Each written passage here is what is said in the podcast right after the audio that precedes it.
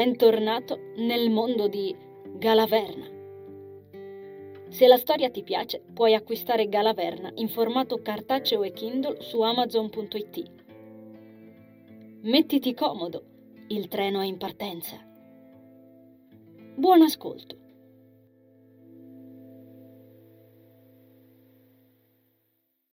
Le constatazioni di Rudy vennero troncate di netto dall'arrivo di Dennis con il proprio piatto. Il cuore riprese a battere freneticamente, così tanto da farle male al petto. Perdona il ritardo, disse il ragazzo, inchiodandola alla sedia con i suoi occhi magnetici. Abbiamo avuto qualche problema. Si interruppe per guardare di sottecchi la custodia di Regina di Cuori Anisa percepì in lui una viva ed intensa curiosità.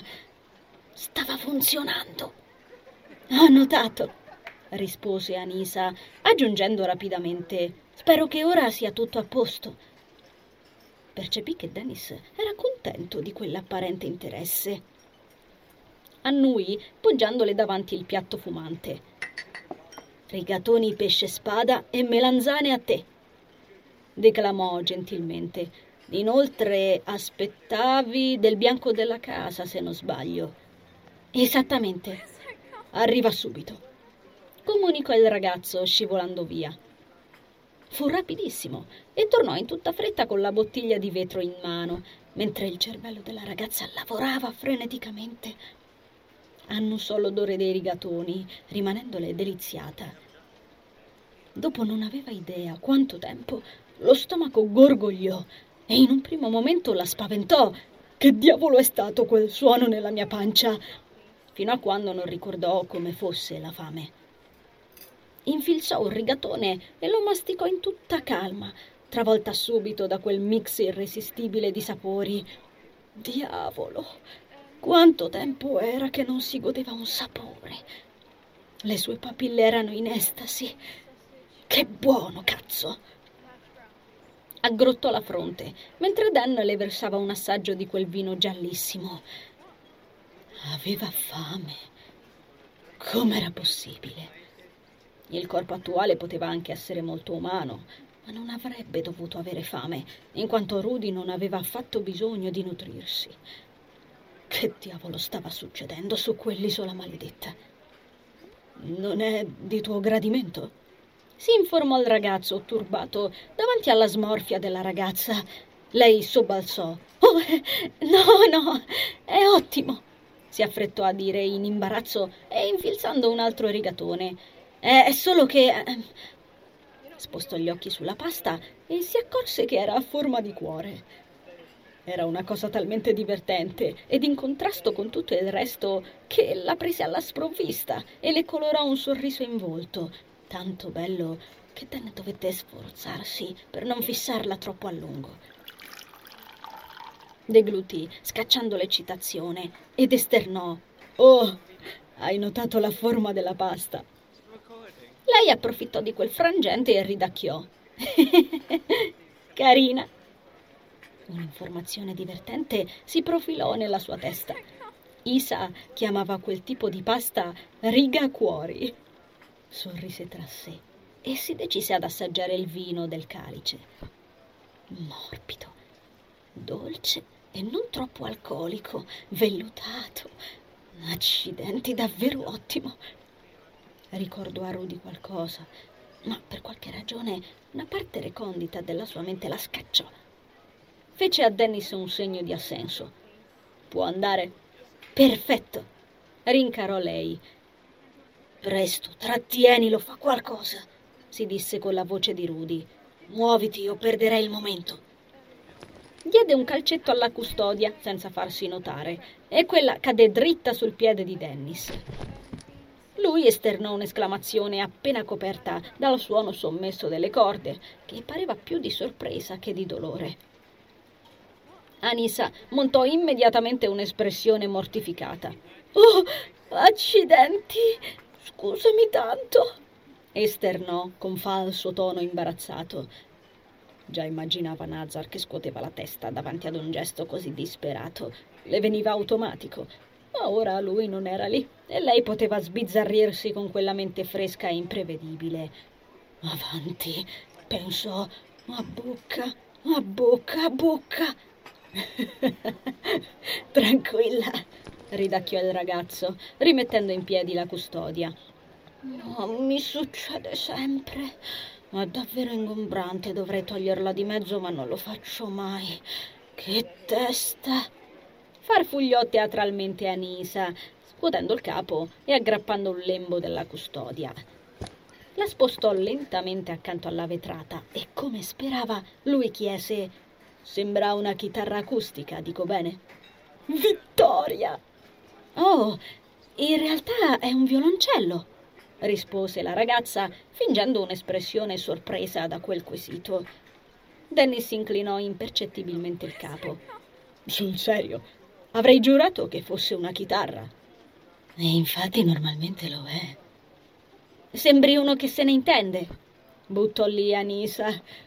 Questa sì che era davvero da disperati. Dopodiché si rese conto che non stava mangiando per mancata abitudine, nonostante la fame. Prese un altro boccone, mentre il ragazzo allentava una seconda risatina. Suono la chitarra, in effetti, disse, rigirando distrattamente la bottiglia tra le mani. Anisa ammirò quelle dita affusolate, scacciando l'ennesimo guizzo di attrazione. Spalancò la bocca dopo aver deglutito, fingendosi sorpresa. Ah, allora avevo ragione. Lui la fissò con disappunto, arrestando il girotondo del vino. In che senso? Eh, hai proprio l'aria del musicista. Ora Dennis rise di gusto, attirando l'attenzione del padre da dietro le tendine antimosche. Rudy notò quello sguardo severo e penetrante e gli sembrò che trapassasse la testa di Anisa. Avvertì con chiarezza che la ragazza lo metteva in agitazione fatto che non lo stupì più di tanto.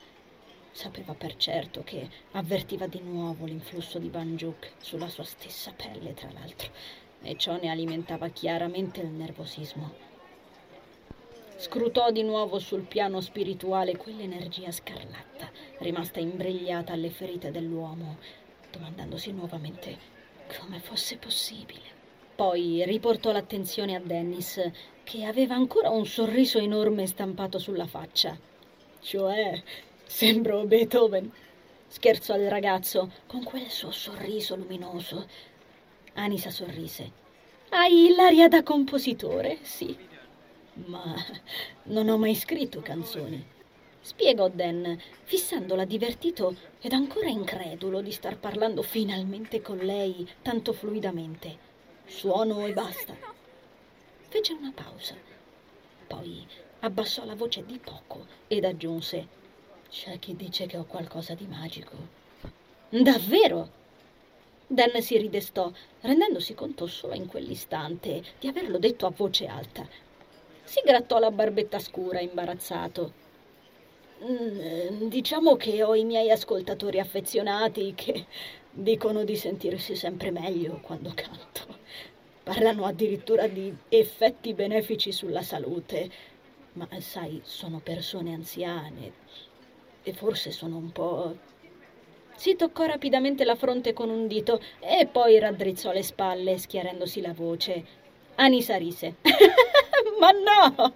Beh, mi danno quell'impressione, ma per il resto è bello farli felici. Basta guardarli in viso per capire. Si interruppe come rendendosi conto di colpo di essersi fermato da almeno dieci minuti ad un tavolo a parlare della propria vita con una perfetta sconosciuta.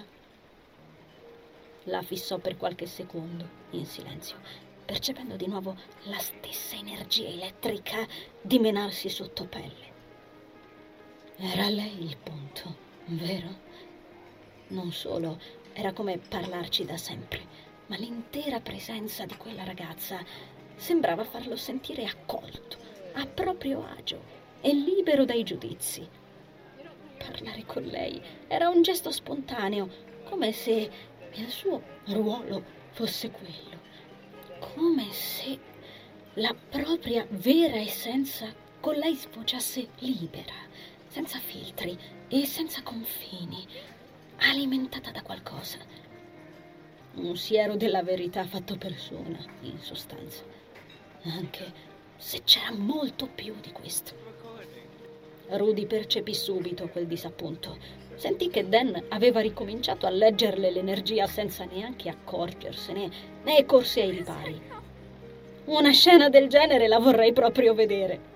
Gettò in tavola senza troppi riguardi, continuando poi a masticare i rigacuori. Lui si riebbe ed un altro sorriso ancora gli increspò le attraenti labbra carnose. Stasera sarò in veranda con questa famiglia, se il tempo migliora. Sul tardi, dopo cena. In ogni caso, suonerò, nel caso tu volessi. Insomma, farfugliò in imbarazzo, sorpreso da se stesso per ciò che gli stava uscendo di bocca. Sì, era davvero particolare l'effetto che aveva quella ragazza su di lui. Lei sorrise. E perché no? Ne approfitterò e prenoterò un altro tavolo. Grazie mille per l'invito. Prese un sorso di vino, poi aggiunse: mm. A proposito, a qualcuno darebbe fastidio se usassi il mio violoncello? Dennis parve sorpreso da quella proposta, ma non dispiaciuto. No, niente affatto. Credo che sarebbero tutti entusiasti invece. Inoltre, si disse il ragazzo, Muoio dalla curiosità di sentirti suonare. Ah, allora va bene, replicò Anisa raggiante. Dennis fu incantato per l'ennesima volta da quel sorriso e si schiarì la voce. e ora ti lascio mangiare in pace. Anisa, giusto? La ragazza annuì col capo, sentendo il cuore avere un guizzo solo nel sentire il proprio nome uscire da quelle labbra. E tu sei? Dennis. Il ragazzo chinò appena il busto, come mimando l'inizio di un inchino.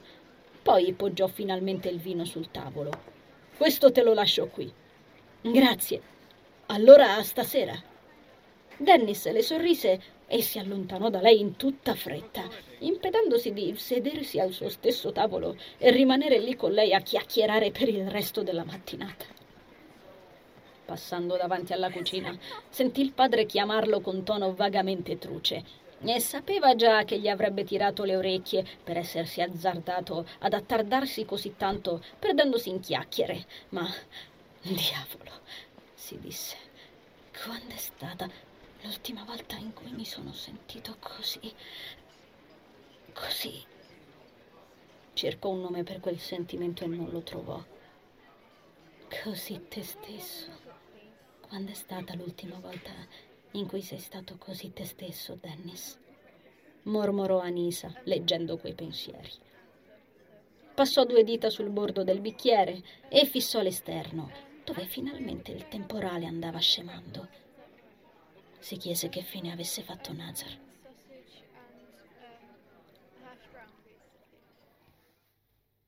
Andres fu sorpreso di vedere il volto di suo figlio riprendere colore e di vederlo lavorare con entusiasmo e rinnovata energia fino alla solita chiusura pomeridiana delle quattro e un quarto. Avrebbe avuto tempo fino alla riapertura delle sette e un quarto per riordinare la cucina ed i coperti, dare una ripulita, mangiare un boccone né capire cosa fosse successo. L'uomo spazzò i pavimenti in tutta fretta, mentre Carmen prendeva un impercettibile sospiro di sollievo, vedendo uscire Pietro dalla porta, assieme all'ultima coppia di clienti. Andres attese che il figlio finisse di sbarazzare gli ultimi coperti e si accomodasse come sempre nel tavolo interno del cucinotto, prima di decidersi. Lo raggiunse dopo aver inviato un sms al fratello Ernesto, accordandosi con lui sulla cena. Dopodiché riempì un paio di tazze di caffè congelato e si diresse verso il figlio. Erano le 17 in punto e per qualche motivo inspiegabile in quella stagione il cielo aveva già incominciato ad imbrunire. L'uomo si domandò se fosse per via del maltempo anomalo. A che ora hanno detto che verranno i magarelli stasera? Fu la prima cosa che domandò il ragazzo, ancora prima che le tazze blu sbeccate toccassero la tovaglia azzurra antimacchia dal disturbante motivetto a fiori, scelta da Carmen, guai a toglierla da lì. Il ragazzo buttò giù il caffè freddo quasi di riflesso, storcendo il naso. Poi poggiò la tazza nel lavandino. Andres fece lo stesso. Girò e rigirò tra i pensieri quella domanda. Poi grugnì. Riempì due ciotole consunte con della zuppa di pesce ancora calda, preparata mezz'ora prima, e ne poggiò in rapida successione una davanti al muso del figlio. Mangia. Quel tono allarmò Dennis che si rese conto subito del pessimo umore del padre. Andres versò zuppa in una terza ciotola. Quando era in quello stato sembrava minaccioso anche con un banalissimo mestolo in pugno, che poggiò di fianco, coprendola con un coperchio troppo grande. Poi gli si appostò di fronte nel piccolo tavolino e borbottò qualcosa, intingendo il pane e i cereali fresco preparato da Carmen nella zuppa. Ci risiamo, pensò il ragazzo con una vaga esasperazione. È di nuovo nervoso. Lo osservò di sottecchi mentre grattava un'altra volta la cicatrice. Poi si concentrò sul cibo. Spiccicarono due parole solo quando li raggiunse anche Carmen per mangiare. Oh, mi hai tenuto in caldo il pranzo. Che gentile. Esternò lei, rivolta all'uomo, sedendosi pesantemente sulla vecchia sedia che scricchiolò. Scoperchiò la ciotola annusando il piatto con un verso di beatitudine. Poi sollevò la posata che aveva accanto al piatto in modo che fosse ben visibile. Ma mangiare zuppa con una forchetta mi sembra complicato. Inarcò le sopracciglia. Dennis scoppiò a ridere e si alzò per prenderle un cucchiaio, mentre Andres ricominciava a borbottare e mandar giù cucchiaiate a tutto spiano. Carmen si raccolse i capelli, scuotendo il capo. Eh, stai invecchiando, caro mio. L'uomo non reagì a quella battuta di spirito e dalla donna il fatto non sfuggì. Il nervosismo che gli aleggiava attorno era quasi palpabile e Carmen ripensò spontaneamente a quando lo aveva visto grattarsi le bende come non succedeva più da... non ricordava neanche più quanto si chiese se il figlio avesse notato che c'era qualcosa di strano. Gli occhieggiò a svuotare le scodelle, masticando allo stesso modo, ripetendosi per l'ennesima volta quanto si somigliassero. Arrivò fino in fondo alla zuppa parlando del più e del meno con Dennis, ed Andres aprì finalmente bocca soltanto quando tutte e tre le ciotole furono finite. Fissò il ragazzo con i suoi soliti occhi profondi e indagatori, la bandana rossa da ferir gli occhi ad avvolgergli il collo. Poi gli chiese in tono pungente Perché ti interessa tanto la cena dei magarelli d'improvviso? Senza mezzi termini. Dennis si voltò dai fornelli, interrompendo momentaneamente la preparazione del caffè. Lo guardò stralunato, con la moca stretta in mano sospesa a mezz'aria. Che significa all'improvviso? Devo suonare per loro, no? E comunque, di caffè ce n'è. Lo abbiamo pure preso da poco. Aggiunse l'uomo, indicando la brocca di caffè americano. A me non piace quella brodaglia. Si introdusse Carmen, sbocconcellando poi il pane che era rimasto in tavola. Ho chiesto io a Dan di prepararlo.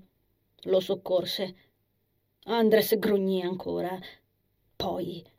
Di solito non mi sembri entusiasta di suonare per quei poveri vecchietti. Dan strinse la caffettiera, la piazzò sui fornelli e accese. Non lo sono, infatti. E allora perché sei. Cristo santo, pa! Ti ho solo chiesto a che ora verranno. Si può sapere che ti prende. Mi sembra normale chiedere se devo tornare in orario, no? Perché? Esci? Carmen aggrottò la fronte studiando Andres. Le dita tozze dell'uomo esitavano attorno alle fasce. La donna mandò giù il pane, graffiandosi la gola. Stasera non devo sostituire nessuno, mi pare, replicò Dennis. Cominciava a innervosirsi e si impose di calmarsi. Distolse lo sguardo dagli occhi bruni e taglienti del padre e fissò la caffettiera come se guardarla potesse far bollire l'acqua più in fretta. A quel punto l'uomo si alzò in piedi e per nessuna ragione apparente Carmen rabbrividì. Sarà che la stazza di Andres, specialmente per lei che era ancora seduta, era parecchio importante. Opprimente, quasi. Continuò a ingozzarsi di pane, senza nemmeno accorgersene, mentre il dialogo continuava. C'entra quella ragazza, scommetto. Stavolta l'espressione sul volto del ragazzo fu di pura confusione. Ancora con questa storia. L'ho capito che non dovevo fermarmi così tanto al tavolo a chiacchierare. Ricevuto, puoi anche smettere di ripeterlo. La luce del secondo e ultimo faretto presente nel cucinotto, appostato sopra la cappa, sfarfallò. Carmen sospirò. Ah, spero che non si fulmini anche questo. Borbottò tra sé. Sei stato tu a chiedermi il permesso di lasciarla suonare stasera, se ben ricordo. Andres incrinò le labbra ed iniziò a grattarsi la fasciatura. Dan scelse di non farci caso. Carmen sentì lo stomaco ribaltarsi. L'uomo si avvicinò ad un palmo dal naso del figlio. La caffettiera sibilava. Lui ne sostenne lo sguardo. E con questo? Quindi è per quella ragazza che sei distratto ed inciampi in mezzo alla sala facendo un bagno sulle portate? Lo sfidò l'uomo a pugni stretti, stupendo perfino se stesso. Per questo sei interessato ad arrivare in orario solo per vedere lei, dico giusto? Oppure di vi vedrete tra poco ed hai paura che ti distragga al punto di fare tardi. La donna spalancò la bocca. La caffettiera prese a brontolare. Dennis sentì un afflusso di sangue corrergli alla testa, incredulo davanti a tanta schiettezza. Prima che potesse rispondere, l'uomo seguitò. E forse è per lei che eri così nervoso, distratto e... Adesso piantala! Il faretto schioccò e finì nel buio, facendoli sobbalzare tutti e tre. Quello scoppio interruppe momentaneamente la conversazione, mentre la moca strillava sul fornello.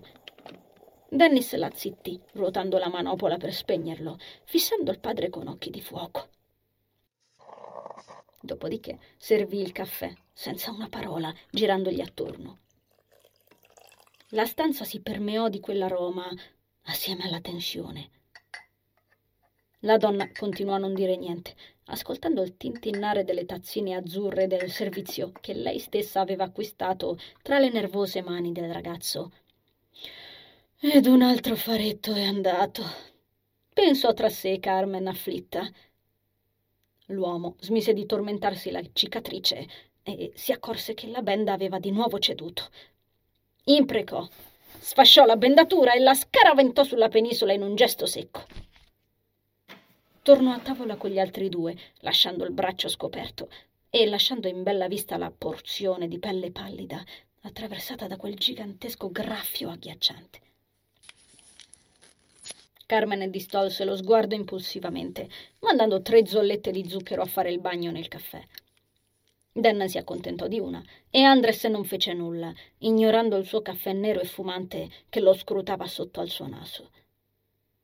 Infine ci passò attorno una mano, facendo quasi sparire la tazzina. Borbottò qualcosa. Dennis staccò gli occhi dalla cicatrice e li perse in quelli del padre. Che? Non mi piace quella ragazza. Buttò fuori in un tono spiatato che nessuno dei due gli riconobbe. Era lugubre. Dovresti starne alla larga. Dan si alzò da tavola.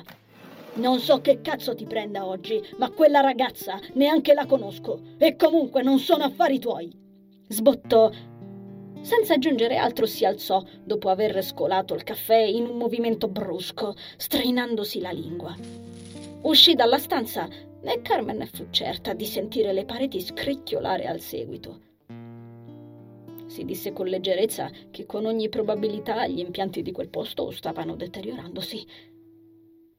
Poi girò la testa verso Andres, che continuava a fissare il caffè in completo silenzio, appoggiato al tavolo sui gomiti, con le grosse spalle infossate. Scosse il capo. Ma guardati, Andres. Credi forse che non me ne accorga? Lui fece uno scatto tanto netto che per poco la donna non sobbalzò. La guardò a fronte corrucciata. Di che diavolo dovresti accorgerti? replicò con non troppa forza. La donna si stupì di quella voce. Era cupa e vagamente stanca, incerta. Di solito i toni di Andres erano decisi ed energici. Nessuno riusciva mai a scavare sotto quella corazza di parole. Ma ora che suo figlio aveva lasciato la stanza, sembrava essere crollato qualcosa. L'uomo si alzò in tutta fretta, come se non volesse trovarsi al tavolo quando sarebbe giunta risposta. Prese le tazzine con mani incerte e si avviò al lavandino. Sotto quella luce Andres pareva quasi vulnerabile, ma Carmen proseguì comunque. Mi hai sempre detto il contrario e non ci ho mai creduto fino in fondo. Non ho mai voluto dirtelo, visto che non mi sembrava necessario. Ma adesso ho deciso di farlo perché sei davvero strano ultimamente. Dirmi che cosa? Insistette l'uomo, paralizzandosi davanti al lavello senza girarsi a guardarla. Che si capisce, caro mio. Tu non sei mai andato avanti. Carmen si concesse una pausa per prendere aria, quasi incredula da ciò che finalmente le stava affiorando alle labbra. Dopo l'incidente. Ancora una pausa. Dopo Gemma, tu continui a pensarci, non è così? Non fai altro e dai il tormento a quel povero ragazzo per timore che possa essere di nuovo in pericolo. O meglio, per un timore, un sesto senso dei tuoi che ti fa credere che quella ragazza sia un pericolo. Mi sbaglio forse. Le tazzine blu si infransero al suolo in una pioggia di note rotte. Andre si imprecò. Recuperò sempre in tutta fretta scopa e paletta mentre la donna richiudeva la bocca. Lo osservò ripulire i cocci e per un po' il silenzio fu infranto solo da quel rumore spezzato. Poi Carmen si decise ad aggiungere So che lo ha coinvolto da vicino e che è stato un evento traumatico, ma sono passati sedici anni. Mi pare che tu lo stia pressando troppo per paura che... Questo non ti riguarda affatto. Sorpresa da quell'affermazione brusca, la donna si interruppe. Incontrò quegli occhi bui come il mare notturno. Passò in rassegna i lineamenti duri dell'uomo e le rughe che gli disegnavano la fronte e l'ombra dello sguardo. Il suo tono di voce era tornato vivido e fermo, deciso. Carmen parve ferita da quella frase. Annui con la testa stirando le labbra. Naturalmente. Si alzò, sciogliendosi in un gesto nervoso i capelli. I morbidi ricci neri le ricaddero sulle spalle Andres cercò di non guardarli, cercò di non sentire di nuovo attrazione per lei in un momento come quello. Suo malgrado cercò il verde di quello sguardo e non lo trovò. Carmen gettò un'occhiata alla cicatrice, alla benda sulla penisola e ai faretti fulminati. Decise che una volta tanto avrebbe lasciato tutto così com'era quella volta non avrebbe aggiustato niente. Lo lasciò solo in cucina, senza una parola. Per qualche minuto lui esaminò l'entrata dove le perline continuavano ancora a tintinnare tra loro con quel suono di sassolini che aveva sempre odiato, mescolandosi alle orecchie che gli fischiavano. Poi sentì le gambe cedere si accasciò sul pavimento, poggiando la schiena al forno e rimanendo a fissare quelle stupide perline, sperando che lei tornasse indietro. Non tornò. Le immagini di quella notte, quella maledettissima notte, presero ad affollarsi nel suo cervello come un fiume in piena, come se tutti quegli anni in cui aveva cercato di arginarle non fossero valsi a niente. Non sapeva cosa ci fosse nell'aria. Tutto ciò che sapeva è che La sua cicatrice era di nuovo scoperta e non soltanto lei. Sentì le lacrime solleticargli le ciglia e le ricacciò con rabbia, serrando la mandibola. Si strofinò il volto, respingendo le immagini di quella grotta, di quella luna, scacciando il ringhio del mare ed i lineamenti trasfigurati dalla follia della donna che aveva amato. Oh, Gemma. Sì, era vero, si disse. Non smetteva mai di pensarci. A lei, a quella notte. Come aveva fatto Carmen a capirlo? Era riuscita ad infrangere in parte la sua corazza. Aveva cercato di allontanare dalla mente l'immagine e il pensiero di Gemma, giorno per giorno, ora per ora, respiro per respiro. Ma ogni volta che guardava il suo tennis, ogni volta che navigava in quegli occhi blu oltremare, ogni volta che osservava i suoi movimenti flessuosi, ogni volta che la voce del ragazzo prorompeva nell'aria, dondolata in un canto. Tutti i frammenti di gemma si ricomponevano dentro di lui. Perché Dennis parlava, cantava con la voce di Gemma, camminava sulle gambe di Gemma, contemplava il mondo con gli occhi di Gemma, respirava con il fiato della madre. Era del tutto impossibile dimenticarla.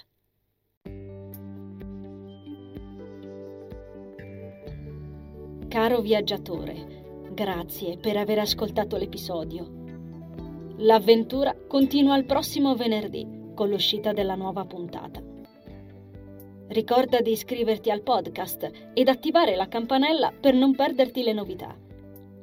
Ti aspetto sempre qui. Conservo il tuo biglietto. A presto!